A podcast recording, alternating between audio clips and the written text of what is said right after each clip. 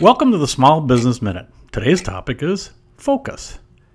Many entrepreneurs' struggles can be traced to their inability to bring focus to their business.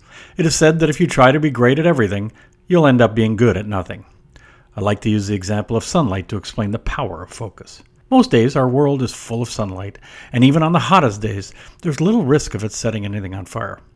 But take that same sunlight and let it pass through a magnifying glass held at just the right angle, and within seconds you can create a flame. Then, if properly stoked, it can become a raging inferno. That's the power of focus. And by applying the principles of focus to your business, you can take a mediocre enterprise and turn it into a highly profitable and sustainable one. Bringing focus is easier than most realize and can be applied to many areas of your business, but none more importantly than sales and marketing.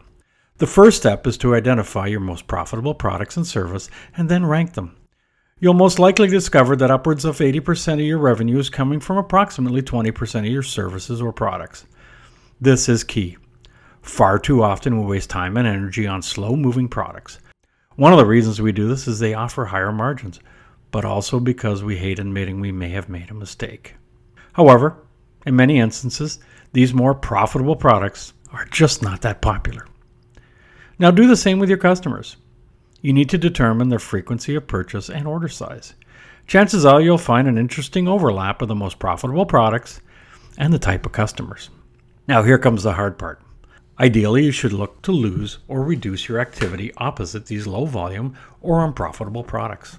Next, stop chasing those non profitable customers and focus all your attention on these products, services, and customers that are making you money.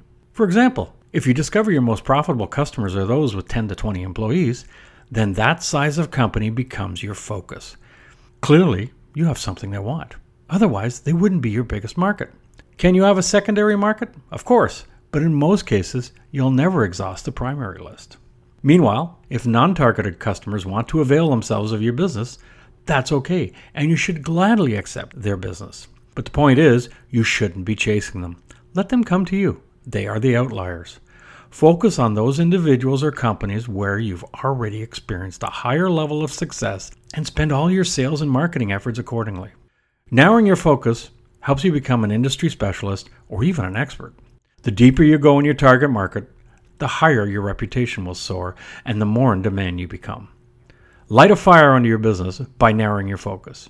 I'm Greg Weatherden, and this has been your Small Business Minute.